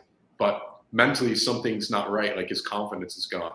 And I don't know if he ever, ever will rediscover it at Juventus. I think he's going to have to go someplace else, like maybe Lazio, for example. I think that would be a really good place for him to play. That's been talked about, right? Football. Well, he's a free agent this uh, summer. Mm. Yeah, that, that, that's. Uh, but and and and, uh, and I'll, and end it here. The last thing is that Juventus is not financially stable. We know this. Inter, Juventus, Roma, uh, Milan. I want to I want to interject one thing. Juve, Juve's situation is a little bit different because of Exor. Mm-hmm. I mean, they're don't get me wrong, they're not owned by like a sovereign wealth fund or anything like that, but it's it's pretty fucking close. Like if Juve needs money, Exor is going to give them money. It's no, it's nowhere near as acute as like Inter Milan or or hmm. Milan. Um, and, and and by the way, you, you mentioned that Saudi wealth fund. Every night before I go to bed, I pray to every god that they that they invest in Inter. There have been some rumors out there. I've discussed it before on the Patreon and on here that I'm I'm not going to buy into it until I see more solid reporting. Some people on Inter Twitter allow themselves to get very excited about it, but I, I every night I say my prayers. I say my prayers for oil money, and maybe one day those prayers will get answered. So hold on, Arthur says Juve is financially stable. Can they today buy Milinkovic-Savic for eighty million? If they go to Exor, yes. How much debt can you go on though? Like, what is bullshit, man? It's goddamn fundings and get loan after loan. No wonder they owe 400 million. Loan on top of loan on top of loan. When do you pay it off? Like, you're, you're playing with monopoly money, it feels like. Like, mm. I, am I am I saying this right or am I wrong? Like, no, you're not. You're not wrong. It's nice to have these financial benefactors that some folks have. I mean, Juventus is in a very advantageous position. They own their stadium. They're owned by uh, this holding company, really, um, that that John Elkann owns and the Elkann family and Agnelli. I mean, they they they don't have any really severe financial issues. Um, you know, I think Lazio is going to become like a really attractive asset, actually, and someone might buy them. Now, it all depends on if Lotito wants to sell, but this is a club that is bouncing around Champions League football. They're in Rome, and, and location is everything in life, and they have little to no debt I mean, if you're a foreign owner and you want to come in and buy a club, that would be great. I mean, who knows? Maybe the Saudis go in and buy Lazio. oh, can you imagine? Can you imagine Lazio with oil money? Oh my god! Oh my! Well, no, well please, we, please no. well, he does own two clubs. Hold on. Yeah, he, does. he still owns Southern Salernitana. Yeah. Oh, buddy, that guy's the most. Put, did he put it in a blind trust or something? Because aren't you not allowed to? Yes, on a blind trust. Yeah, I was gonna say he found, he found a loophole with the blind he's, trust. He's a savvy fucker. Yeah. I, you know what? I hate him because he does a lot of shady stuff, like the coronavirus, the COVID, sorry, the COVID cases and everything he he he's done some stupid shit. But there is a side to him that you say, "Wow, this guy is the best," because he he doesn't get pushed around by big clubs like Inter, Juve, Milan. Well, Milan prior to to getting shit on, and like you know the bigger clubs, PSG. Mm-hmm. He didn't. He didn't just get walked all over and say, "Hey, take Joaquin Correa for twenty million. We'll take your stupid player that we have to pay five million a year." Say, Sanabria. He's like, well, I'm going to fight for what I believe in. And if you want my best player, you're going to pay. And, and, and in the business aspect, he is one of the best because he keeps the books financially stable. He, he, he gets what he wants for his players most of the time. Shit, he he he sold Felipe Anderson for 41 million and bought him back for three and a half million. Yeah, that's good business. Come on, there. come on. What what? Let's let's give some credit to Lotito as a business owner because I think that a lot of people hate him because he's so good at what he's able to do to, like you just said, to keep the books financially stable, be able to at least go to the Europa League for five, six straight seasons, go to the Champions League with such a modest budget, and and and, and still stay within neck of the top teams to compete on a regular yeah, basis. Knockout, like, pretty impressive. Like, like and, and, like you said, a Saudi Arabia freaking owner comes along and says, "Hey, I, I want to buy this team." Like you just said, there, there, these are the factors. He's not buying the shady stuff of, oh, Saudi Arabia owner comes in, he's got his own shady stuff more than Lotito probably. But and look, the FIGC has bad blood with Lotito now because he's banned, but because he's appealing it, they just had a they just had a uh, meeting and they they locked him out, and he went full force on them and said, "How can you lock me out of a meeting if I'm appealing? If you're if you're appealing, how how do you not get into a meeting?" Oh God! Oh, this is I'm oh, telling you. God. Every, every uh, time, every time my guy Lord Figo makes an appearance, the entire show has to stop he might be my single favorite Twitter account. This dude is a fucking legend, and he will remind me anytime you know things aren't looking that great for Inter for whatever reasons. It is our Scudetto, yes sir, number nineteen. Napoli and Milan can't go all the way. Jerry, the cereal milk will keep Scudetto warm. you know what, man? Uh, um, I'm I'm happy if Milan, Napoli, or Inter win the Scudetto. As long as it's not, no offense, Will. As long as it's not Juventus, I'm happy. Or Roma.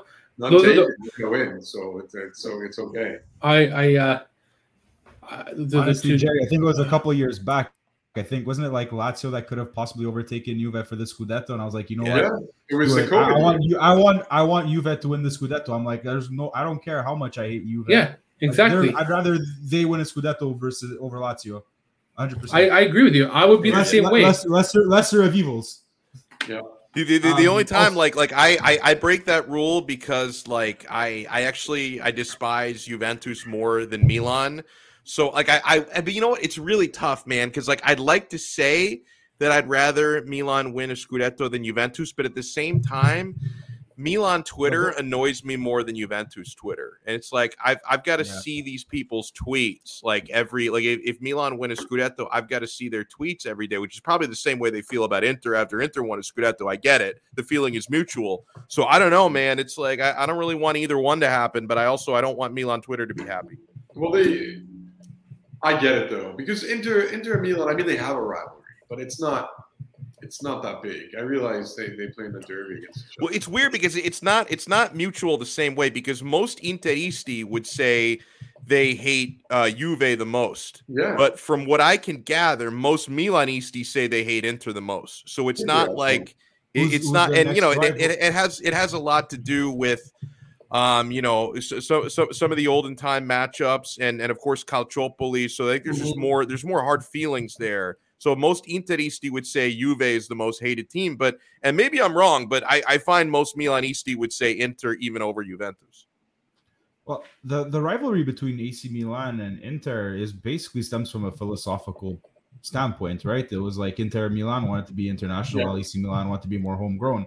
But yeah. that happened what like mm, like 1908 exactly exactly so it's it's I feel like over time it's kind of like lost its uh, importance in terms of a derby. I, I find I feel like Inter Juve is more of a bigger deal than Inter AC Milan. Like I think I was discussing with some friends on Saturday night um, when uh, I think it was Nesta went to AC, right? He was saying like some guys were having dinner with Inter players. You would never see that happen with Lazio and Roma players. That's a good point.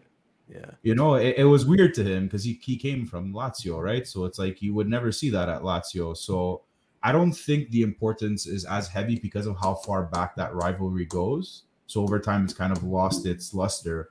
Um, so I it'd be weird. I guess Donald, for you, it would be more seeing. I'd would rather probably see AC Milan win a a, a Scudetto instead of Juventus if you had to pick a yeah if, if I if I had if I had to pick yeah I would go with that. But but at the same time like you don't like, want it to happen either but no I don't want like, either of them to happen. Like in fact yeah. in fact the, the, the list of, of teams I'm okay with seeing win a Scudetto is very short.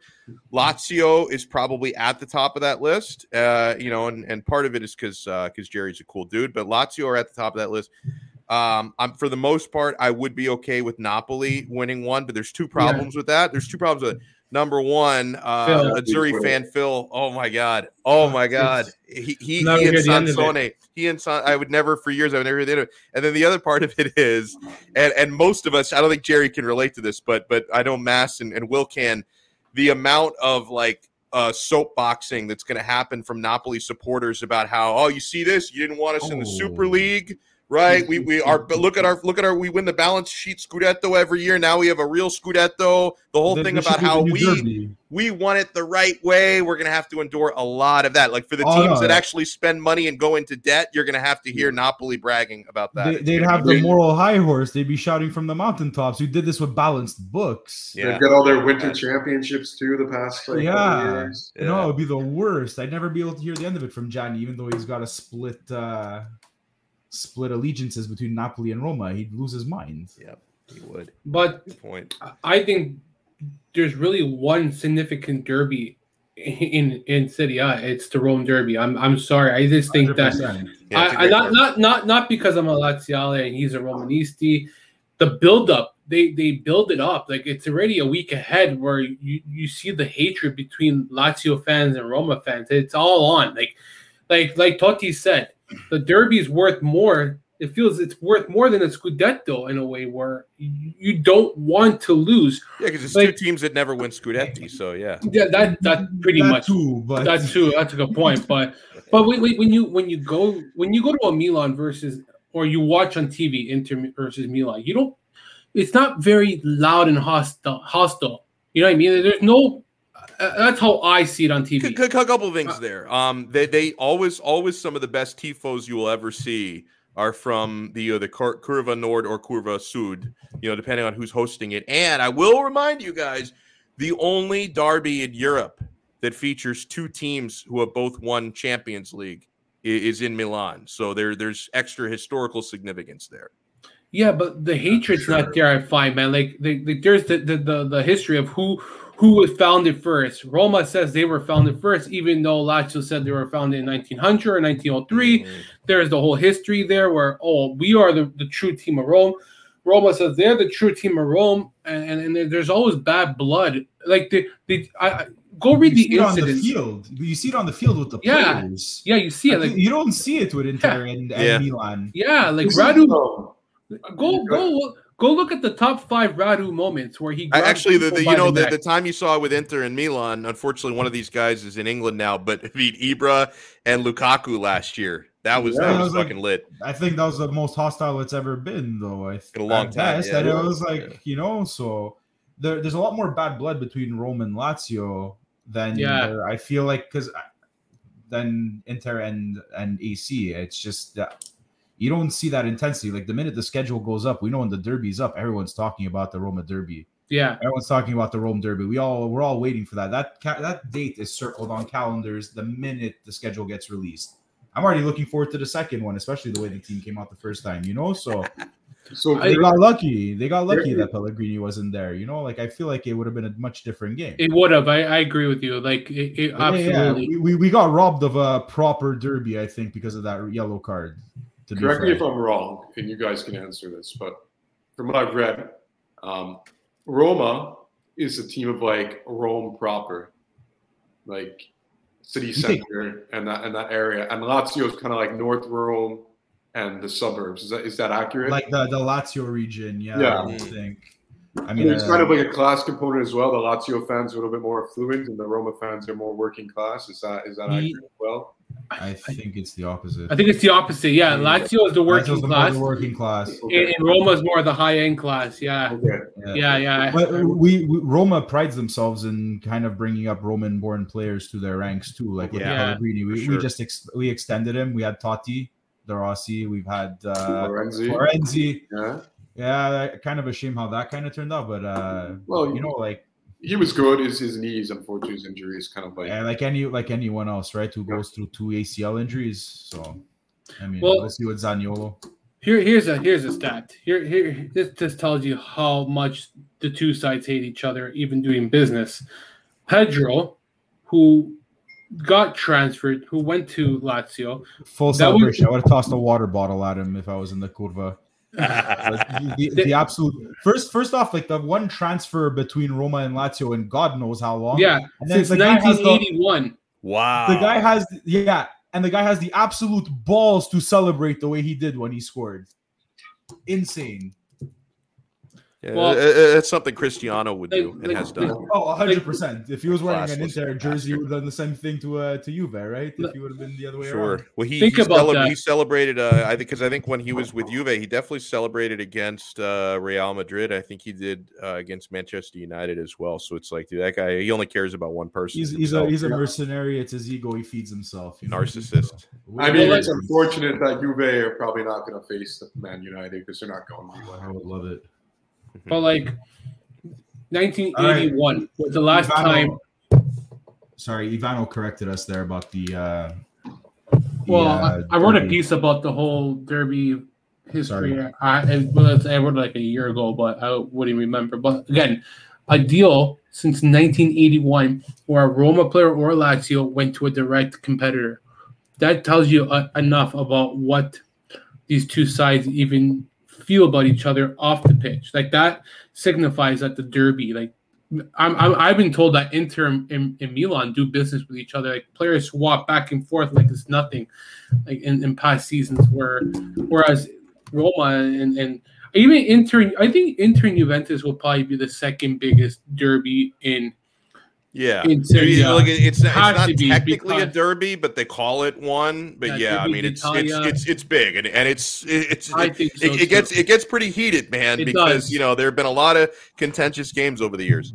I think it's I think it's heated because they're so competitive. I think they've won the most Scudettos combined, right? Both sides. They yeah. have them. Yeah, yeah. So on a Serie again, they don't have as much Champions League, I guess. I don't, I, I, I don't know off the top of my head, but yeah, Milan have the most Champions League with seven. Yeah, in they, Italy, the most. Uh, Real Madrid most. Period. Milan in Italy by far with their seven because it's what yeah. it's their their seven. Uh, Inter's three. Juve's two. Yeah, so like Inter, I think is the second most winning team in Serie after after Juve. So that's that's a lot of like prestige, right? Where there's always a history between the two sides, and one has to be better than the other. And and then like last year when they played each other, I thought that that was pretty intense. How Vidal had a good game for Inter, and like yeah. they're they're the and, they, and, then the return game was really intense as well. And even though even though Inter had already clinched the Scudetto, exactly. they started all of his best players still. Yeah. He he wanted to win that game. He wasn't like, hey, we're not taking our foot off the gas. We're starting everybody. And Juve, Juve had to win because they don't win. They don't. They had to. Yeah for Champions League. Yeah, I, it, was, it, was, a big game.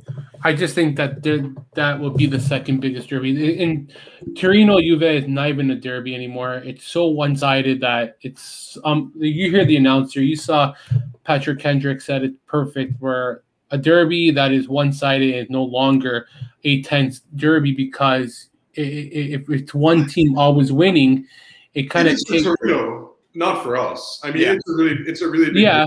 Bingo as a, as a neutral. It's not a game I, I get hyped. I'm I'm not uh, from Turin, so it doesn't hold anything for me emotionally. Yeah. But um, for Torino supporters, absolutely, it's a really big fucking deal. I know Allegri's like playing mind games. That he was saying this is like the game of their lives, basically. They're gonna. Like, he's playing his fucking mind games, and you know this is going to be a much much tougher match than, than Chelsea. But on, on some level, it is like those players are giving you know their all. And I'm not saying that Chelsea is not when they play Juventus right. midweek, but I, I, think there's a different like mental component, no. intense, intensity component for the true players. But this is a oh, case of. By, by, by, by the way, I I, I I just seeing this now. I don't know if you already saw this. Here. This is fantastic. Uh, Lazio has to be the high class fans based on the amount of cured meats Jerry bought this morning, and he didn't buy those. Was it? Wasn't that buy from those. Your, your my, dad, the butcher? My dad made those. What do you? What do you send some of this stuff my way? Like, how are we going to get this to get worked out that I can get some sopressata? You got to come to Toronto and you got to have some. but yeah, because you're probably you're probably not allowed to like ship that over the border, right? There's probably like with meats. There's Bro, probably a. Uh, I have another around it. There's, it's dicey, but there's ways around it. I, I got another picture stored to come out soon, but it's it's three prosciuttos hanging in the basement, cured and everything. Like you guys wow. wait till this picture comes out, man. My dad. So those are all cured meats, okay, in the basement. I would say that we eat two percent of that. That that is current. That you know how there's Bitcoin.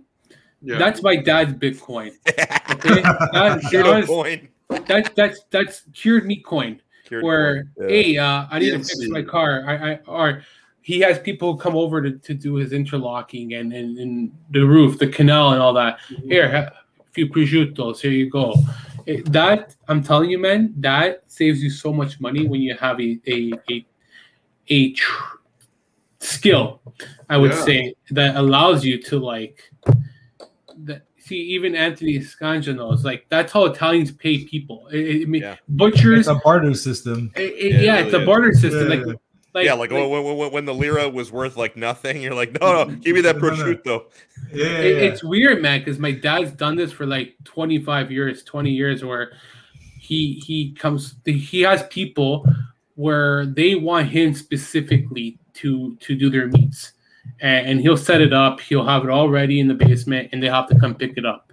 Um, he did it for my old boss where he had to do it for him. Um, a great serial killer. Like if he was like, hey, come down to the basement. Oh, no, but it's weird. Meat down here for you. No, but it's weird because my father. You know how people on on cooking shows they show, okay, guys, one cup of water, two cups of sugar, and two teaspoons of salt. My Is dad. A site you for your dad? It's all it's a, a parrocchia, the Italians. All yeah, yeah. yeah. So my dad has a basket. He mixes like three meats together, say squashes it. He throws fennel in it. He throws wine in it. He, and he and, and he puts wine in his prosciutto because he says that it, it gives a better texture, it gives it flavor, taste, and it, it and it helps the meat, and it and it it doesn't like go rough. Like he he just has these ideas in his head. He'll throw salt like it's nothing. He just grabs it, boom, boom, boom.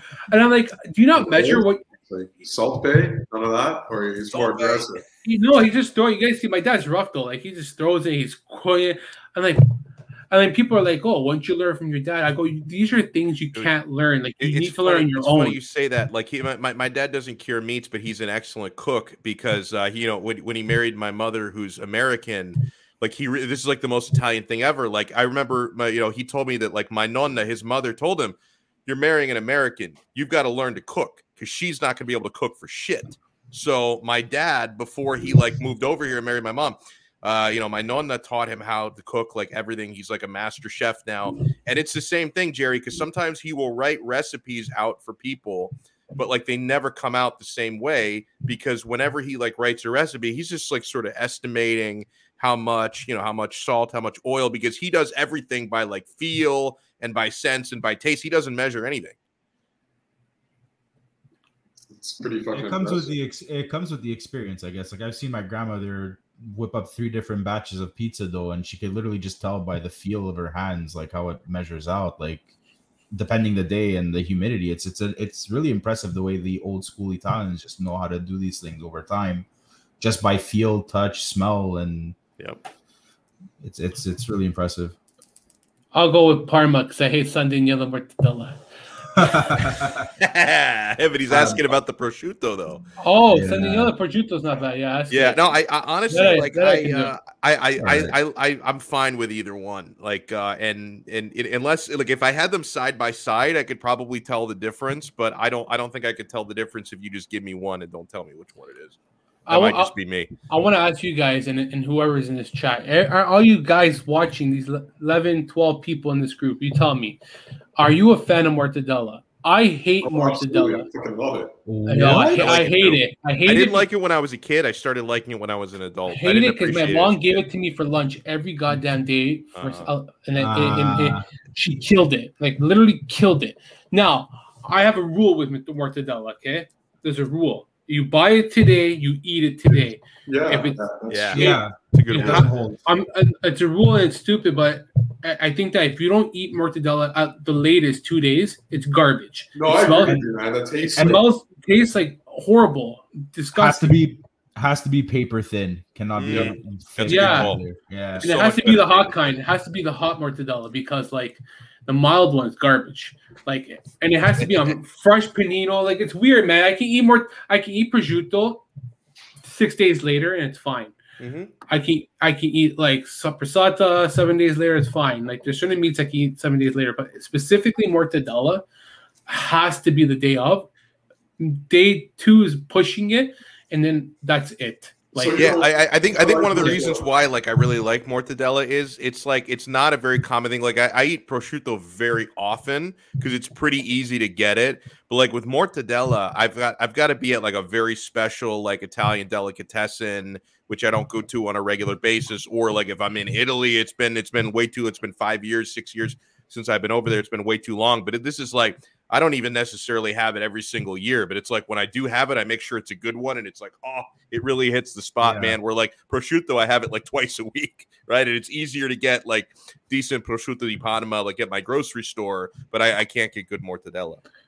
So you don't like the mortadella with the pistachios, Jerry? You're, you're like the oh, that's uh, the best one. I like that one with the yeah. pistachios. Yeah, yeah. The mortadella with pistachio. I never knew that. Yeah, yeah. yeah. I swear to God, I never knew that, man. Like, yeah. I guess oh, I'm lifting. Really, I guess really I'm lifting the rock tonight, man. I I'm gonna go divert back because I feel bad because I cut off Alex at least six times tonight. But uh, he wanted to ask Mass a Roma question. Yeah, just, I, yeah. We'll, just, we'll end it there. Yeah, yeah, we'll, we'll, we'll end it there. Well, I wanted to get. Uh, oh, go ahead, Mass. Oh, go ahead. I just want. I wanted to just chime in on the whole Torino Juve derby because mm-hmm. if you look at back at it historically, if that uh, accident didn't happen with the plane and the team, I think oh, the, Gran the derby Torino. all different. Yeah, yeah. The Gran Torino. Um, that's like that's a historical kind of thing. Like I really think things would have changed. It's a should uh, what if kind of situation. But uh, yeah, no, I just wanted to throw that one in there. You know, it's a good call. And yeah, but before we sign off, I just want to get quick quick thoughts uh, on Mas uh, on on the start for Roma, the the two 0 over Empoli, and Pellegrini is a freaking boss. So, like, well, what's your like report card for Roma so far early on in the year? Uh, barring the uh, loss in the derby because that still kind of burns. Yeah, and with hard. the loss of Pellegrini, I think it would have been a different story. But uh, I'm gonna give them a solid uh, B plus A, like an A. Like we're we're we're it's it's still early on in the season. Um, we're doing great in the conference league, but I mean, then again, it's the conference league. Uh, but we're we're consistently playing the same brand of football. The team does tend to come out a bit flat sometimes, like we saw at the Lazio derby, where we are getting burned on the counter a lot. But uh, I really like to see Pellegrini is literally hands down maybe top three midfielders in the world right now. And I'm not saying that out of bias. The guy's been a man on fire since the season started, and he's been playing under Mourinho. We extended him till 2026. I don't remember what the dollar figure was on the extension, but that's huge. It's a bargain no um, matter what it was. Yeah. Yeah, no, no. He's worth every single penny. And he showed that at Empoli within the first like 20 minutes when he got his goal. Like he's worth every single penny that they're paying for for that contract extension. Um, I know we're working on Zaniolo and trying to keep that youth core together, and hopefully, um, because I've been like I, when I watched the uh, Zorya game for the Conference League, a lot of the English commentators are all talking how Tammy Abraham should be using Roma kind of as a stepping stone and making the return to the Prem, kind of like Lukaku did. Yeah, because they don't respect Serie A. No, they don't. But if you see the way uh, Tammy Abraham's kind of been interacting with the Curva and the way he just kind of he's singing the Roma intro songs that we have at the beginning of the game, like he's he's he's, he's cheering with the fans, like he goes and sees the fans in the curve. I think they welcomed him uh, welcomed him in with open arms, and I think he's just taking it in stride. He looks like one of our like uh, one of our own homegrown players, the way he's been kind of like taking the club to heart, and I, I love seeing that. Sorry. So um, like I saw Ivano uh, mention that he's been snake bitten with the word work, and he just recently got a call up with the uh, national team as well for England with under Southgate. So that's right. Um, if we could keep this kind of going on all cylinders and keeping the majority of the squad healthy, which is a big deal, um, and also a bigger issue that we've had uh, in past years. I think the sky's the limit with this team. Obviously, we got to kind of temper expectations as it is still early under the Mourinho, uh, the new Mourinho era. So um, we'll see. I really like what I'm seeing so far. If it's sustainable, time will tell. But uh, we've been trending in the right direction ever since Fonseca left. Ever since we sacked Fonseca, it couldn't have gotten worse. So I like what I'm seeing. Um, and Mourinho surprisingly has been giving uh, time to the younger players like Calafiori. He kind of swapped him in on the uh, the um, the Conference League game. He had him start instead of uh, Viña, I think, on the left. and um, Darboe has been actually pretty good as well. He, he gave him an opportunity in the Conference League game. He proved his worth, and he kind of uh, started him against uh, Empoli instead of Cristante because he's on five, uh, he's on four or five red cards. Like he's well on his way to getting a, a, a match um, a match ban. Yellows, due, due to a yeah yellows. So um, we'll see. Everything looks really good. I, I, like that he's also giving an opportunity to the young guys. We, have got a pretty young core, so it, it's going to be good moving forward. And like El Shaarawy, El Shaarawy's looking vintage too. He's he's been looking really good. I like it. Yeah, I thought that was cool when he came back last year. I just thought it. I don't know. It, it made sense. He went. He went and made the bag in China, and then you know he came back. Uh, so well, that was that was a situation with I think previous ownership. I think they we had to sell him because we had that fire sale after our Champions League run. Oh yeah, that's right. Everyone. He was uh, unfortunately collateral damage uh, during that. So I like it. Well, I want to get uh, last thing before we close it out.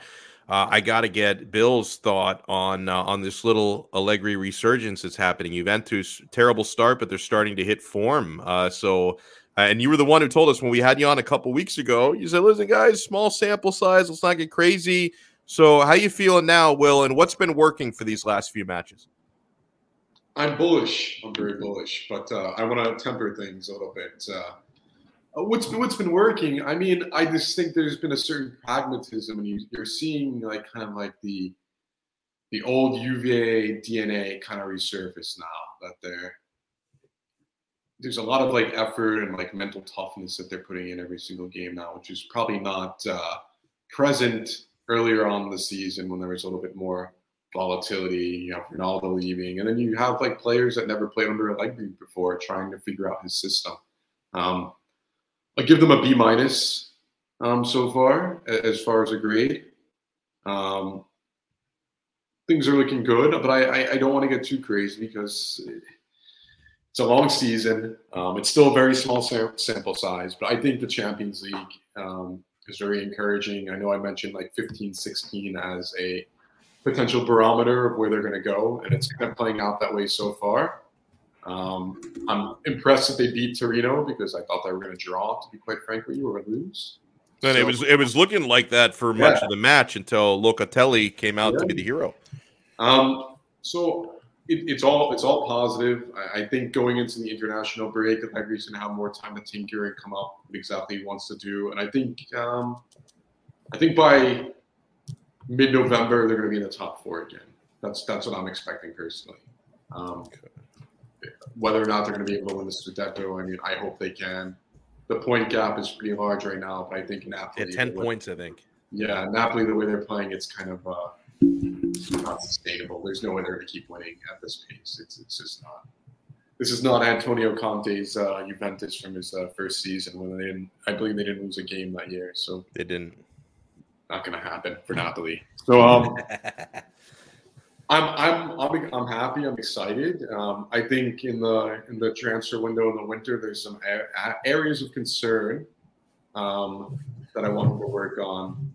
Um, center back being one of them because Rugani is the fourth center back, and there's no way that guy can, should get on the field ever again for this. Um, he's not good enough. It's a shame he never developed properly, but he doesn't cut it.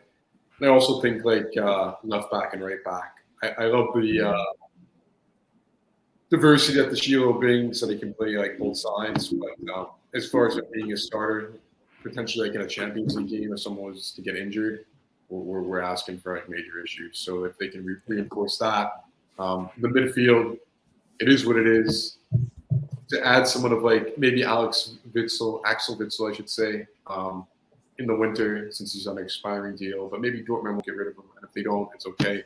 I'd rather just wait until the summer and target the kid from Monaco. Hopefully, we can get him around 35 to 45 million. So, yeah, B minus. Things are looking good. Um, we'll, have another conversation, and I might be at B plus or A minus at that point if they keep. Well, well said. A great stuff by all. I want to give uh, our guests uh, a chance to uh, to plug social media handles. If you guys have anything you're working on, uh, you want to let people know about. William, I'll start with you, man. Where can people find you? WG at twitter.com. Um, what am I working on? You know, not much. Just like just spouting fucking nonsense every now and again on Twitter about uh, different topics. Um, I'm just busy with you know professional work life type shit. But uh, otherwise, man, um, try to watch. Uh, I watch Juventus every Saturday, and then try to tune into the big games every single week. Because I always catch Inter because they're a rival, and I love Barella because he's kind of my boy, probably my favorite Italian player, even more so than Chiesa. Love the guy. Um, and then I'll watch, you know, the big matches. So if Atalanta, Atalanta's playing anyone big, I'm a Sassuolo sexual, so I watch them. I love, uh, I love Raspadori. Um, I expect big things from him. But yeah, that's about it. And uh, yeah, my Twitter is basically music, foreign affairs, calcio.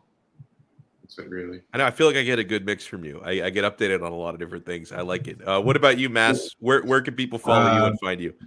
On my handle there, I'm trying to get the camera working there. And, and you work, you so, worked in IG as well. I respect that. I, I yeah, yeah, no, but my all my handles are pretty much uh, up in the air with everything music, food, and uh, and sports related. Um, my sports is mostly reserved to Twitter. I tend to kind of get off my angry tweets about every sports team I do support. Mm-hmm. Um, sorry about that loss we handed your Dolphins uh, this Sunday, Alex. Yeah, listen, man, it was it, it was it was really really bad. Like it, you know, and, no, that whole game was just a yeah. dumpster fire. it was teams. it was it was a dumpster fire. Like you know, not only did I watch it, I had to watch it because I was obligated to do a post game yeah. show, and it was it was unfortunate that I had to experience that.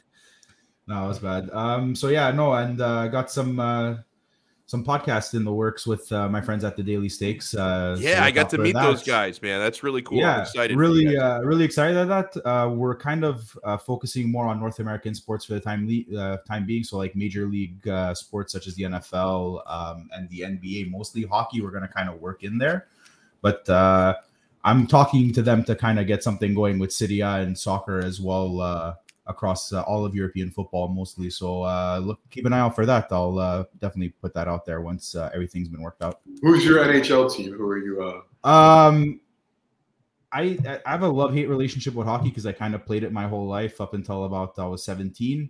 So when I was kind of done uh, playing hockey, I kind of just moved away from it altogether. By default, I want to say Montreal because that's our the home team, but uh, I don't know. There's just uh, I feel like hockey's just gotten stale over the years compared to the other leagues. Like it's it's kind of just that archaic kind of mindset. It's very bored. Like they don't let their players kind of be vocal either, kind of like you see with other major league sports in North America. So it's kind of taking a bit of a backseat. I mean, hopefully they they could kind of rebrand and make it exciting again. So mm-hmm. uh, if that's the case, then I'll I'll kind of get back on that wagon. So.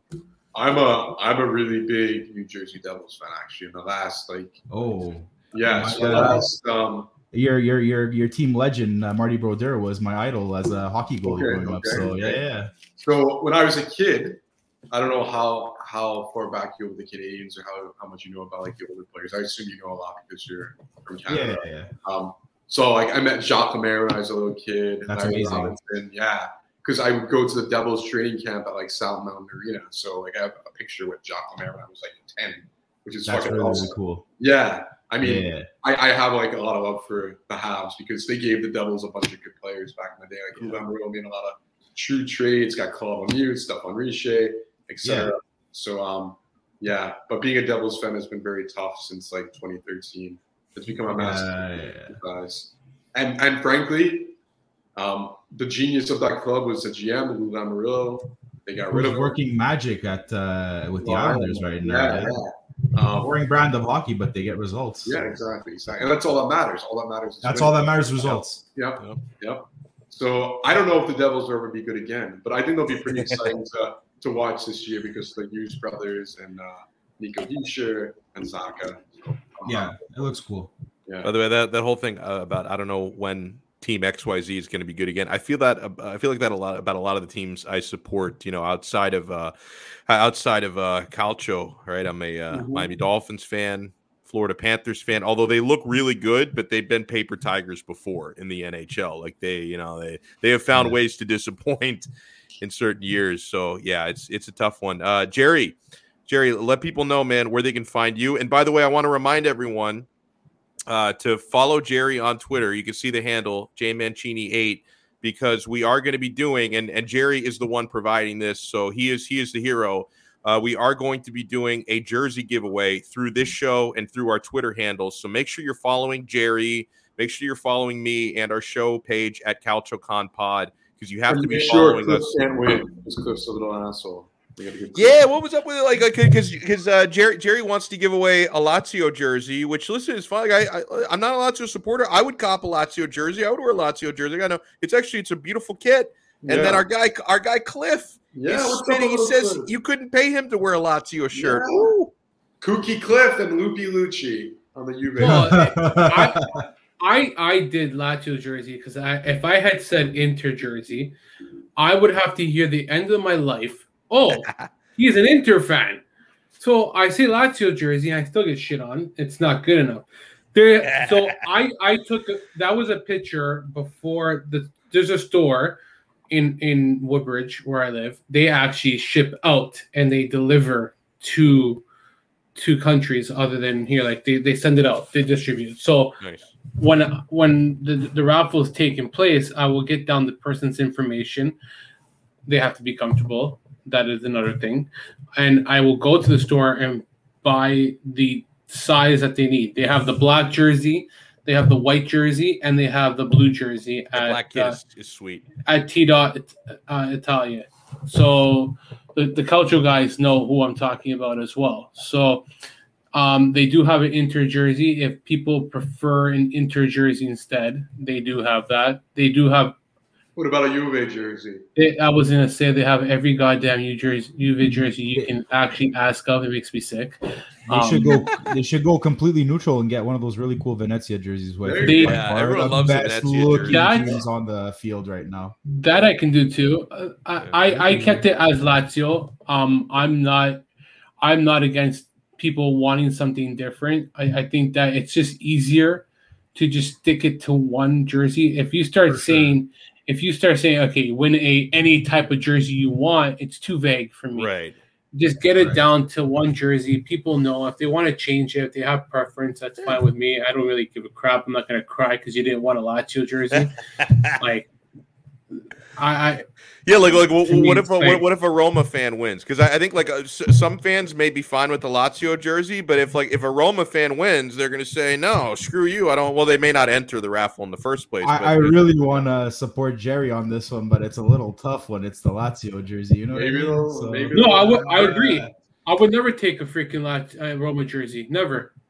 You wouldn't take it. I, I should enter and win, and then force Jerry to ship me out a Roma jersey. Yeah. I would never wear a Roma jersey. Never.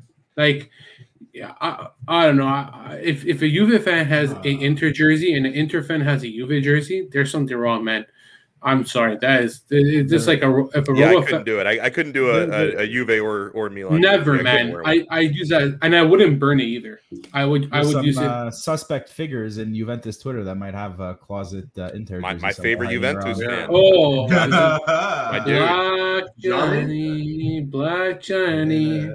It's all about the likes, man. Oh yeah, yeah, yeah. Best best midfielder, Barella. Tomorrow morning, best midfielder, Locatelli. Oh, okay. Best midfielder on Saturday. Chiesa.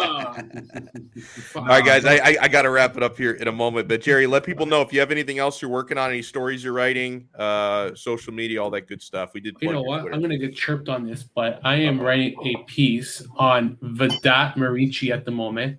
I'm editing it. I had to stop tonight, but it's the constant saga of Muriqi and how I feel that he I, I it's it's basically about how is it too quick to write him off? And I know that a lot of fans weren't happy with him yesterday. I I'm not I at the end of the day we didn't people are forgetting that no one told like he, he never said, Hey, go buy me for 19 million dollars. You know what I mean? That's not on him. And and, and I hate how people are are are valued based on how much they're they've been bought for. Right. That's like it, it's not right in a way where you blame the the the director for overpaying certain players. Like Weston McKennie is another one for Juventus say overpaid. But again, that's not his fault. His fault. He he's giving you what he's worth, and what he's worth is probably seven million. Let's just say, for example, you know what I mean? Like, but Spurs want to buy him for apparently like thirty million. Hakan. Hakan's not worth seven million a year. No, not, or, no, not freaking no way. But again, there there's no metric that that kind of determines that who and what is worth so much. And I think with the any with North American sports, it's so good because for some reason you know what a player is worth you know what he deserves in, in such a, a certain well, it, way. It's, it's easier it's because really I mean, like it's a little bit different in like baseball. Uh, although they, they kind of do set prices based on no like baseball. No baseball, is different. But as far as like as far baseball. as far as the NFL, baseball, no. salary cap, NBA, max players, non max players, like it's NHL. the NBA is probably the most obvious. Yeah, NHL as well. Like you know, like in the NBA, if you know if you're a max player, this is exactly how much money you're allowed to make, and that that's it. I don't know, no, man. You you guys can't fault the player for the price tag that someone pays for them. No, you can't. You if, can. If man. you overpay for someone who's worth seven million, it's not the player's fault. So. And I want McKennie to be known known by uh, the Hamburglar. That's what I want people to start calling. Don't call. Oh my god, he loves those burgers. He loves those snacks. He loves those. I, he, he, loves teammates' sisters as well. Yeah. I, I I would never ever burn a jersey. Okay, never. I don't care what the player is, you're burning a hundred dollars is what yeah. you're doing. Okay, some that is the biggest bonehead move I see. Um, who who who? What player was it that LeBron. they? they LeBron. Was it LeBron? Was yeah? They burned LeBron, his jersey. Yeah. I hate him, but I would never Cleveland, burn his jersey. Miami, and then uh, when he went back to the Lakers, so Lakers, stupid, again, man. So. So dumb. Like yeah, I would no. never ever. I I, no. I would even burn a Roma jersey because it's so stupid. Like, like I would just. But I could tempt you maybe. Like you no. On some grappa and like Kenny like a little gasoline. Like, sure, look at that. I I would give the Roma jersey to somebody who's a Roma fan who I know. I would just give it yeah. to them. Like yeah. I would feel so. mass, or you give it to. Yeah. to, to I uh, couldn't do it, man. I I, I don't care how much you hate a team, man. It's just there's better ways to hate a team than to burn a jersey. There's just just no sentiment to it. But yeah, I couldn't do it either. I, I, I couldn't either. Um, maybe in my younger days, yes, but not. not. Yeah, you know when, I, when I, was like 19, yeah, I would have would have would have done when, a lot When you suddenly stuff. realize the value of a dollar, it's very hard to set fire. That's to a good point. Like I Fifty dollars yeah. jersey, especially some of these jerseys. If, if it's someone of note, a player, like yeah. they could become worth like yeah, it appreciates. It's not a depreciating asset. Yeah. No, if I was a billionaire, then yes, I probably would burn the action. Never mind. yeah, if you had money to burn, yeah, anybody would. I, I, I that's the only, uh, the only scenario I see people probably doing it. But, uh, but hey, I, I don't have any say over. I know you're going to go Lazio, but I would pick the Lazio jersey from four years ago when Selecco is that the name of the sponsor? I yeah, the last sponsor. Yeah. yeah, that is a really, really sharp jersey. It was if you can find that like used or gently used, like for like cheap, make that your raffle winner because that is a really good looking kit. I like it. Well, we'll, we'll wrap it up on that note. Uh, you guys make sure you're following our show on Twitter at CalcioConPod.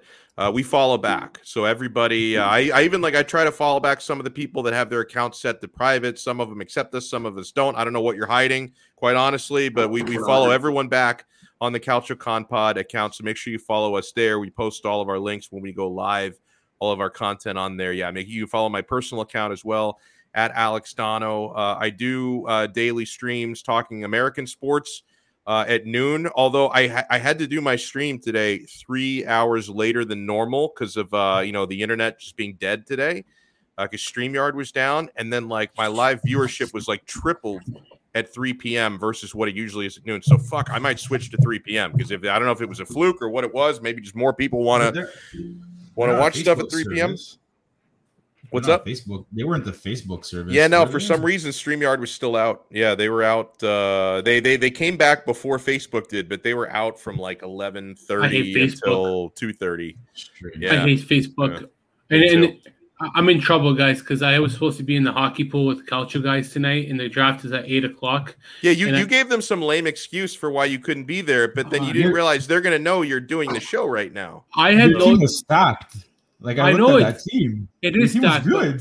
I know, but I don't have the patience. And like for twenty bucks, man, I gotta update my team every week, and I gotta make sure every day. Like, that, uh, uh, hold on. NFL talk for a second. Oh, First off, first off, I saw. Hold on, Where the hell is it? Uh, I'm a Cowboys fan. First off, go Cowboys. Three and one. Shame. No, you're a shame. Get out of here. Uh, Speaking Se- of fantasy, Are you a Secondly- Giants fan, Bill? I am a Giants fan. That's why. I thought, that's why. That's Oh. why it makes sense. You're calling out the Ah, Cowboys. That's what I snag. figured. How about the Cowboys? Three and one, baby. Um, I don't know. I, I've seen a lot of Super Bowls in my lifetime, so Yeah. Oh shit! I hate you. Anyways, uh, um, anyways, Oilers fan. Yes, I am a massive Oilers fan. Massive. Thirdly, um, I don't really care about the NFL talk. I just like watching Cowboy games strictly when I get the chance. But um, I do like NFL football pools better because here's the thing: Sunday comes, that's it. Yeah. You're I don't- I focused. Yeah. it- I'm it's three days focused a on week. Sunday. It's simple. Yeah, Yeah. freaking love it, Thursday, man. Thursday, Sunday, Monday. It's it's the only fantasy I play. I've tried. Yeah. Uh, I've tried Fantacalcio. I've tried fantasy baseball, which was a fucking nightmare. Like I, Oh, I'd that's rather I'd rather jump off a bridge. I would rather jump off a bridge than play fantasy awful. baseball again. It was terrible. Um, I've I've I've done fantasy hockey before, but I always like two weeks in, I stop checking my team, and everybody hates me. Same thing with fantasy NBA football. I'm all in. I'm focused on that. Yeah, I. I I don't mind it, man. Like I'm I'm so like Tuesday Tuesday is waiver pickup. Get ready. I screwed up my favorite pickup last week picking up Peyton Barber. Barber. I was a stupid pickup. I didn't. I jumped the gun on that one. I Was so mad, but um, yeah, it's just it's fun. And and what the heck is up with Waller, man? He had a good opening game this season. He shit the bed the next three games. They, they, up- they, they, well, they actually, I Oh will my say, God. like the, the game against the Dolphins, I, I didn't watch their second game. I watched him the first game against Baltimore where he did great. Didn't Yeah. see him, didn't see him the second game. But the third game was against the Dolphins. And like the one thing, Jerry, that the Dolphins did well in that game was they covered Waller well. They they they rotated a couple of different athletic corners on him and actually limited him to like 45 receiving yards when he usually goes off for 100 plus yards on everybody. So the Dolphins actually played him well. Before we turn this into an NFL pod, uh, I want to wrap it up. Uh, so yeah, every every day I go live uh, talking American sports on the Five Reasons Sports Network YouTube. Huge thanks to to William. Awesome job as always. Mass, awesome job as always, sir. And of course Jerry. And again, make sure you're checking out Jerry's tweet, following him to enter the raffle to Oh, win to win a jersey. Maybe a Lazio jersey, maybe a jersey of your choice. We will talk to you guys again next time. Jersey. What? What? What? Cowboys jersey. You want to do a Cowboys jersey giveaway? I, I feel like you would alienate a lot of people from our audience. We have like people Absolute from other parts of the world. fan base. Yeah, oh yeah, that's true. We will talk to you guys again Uh, next time on another guys. episode of the Calcio Connection podcast. Ciao. I can't believe nine people are still watching us after all that garbage we're talking about.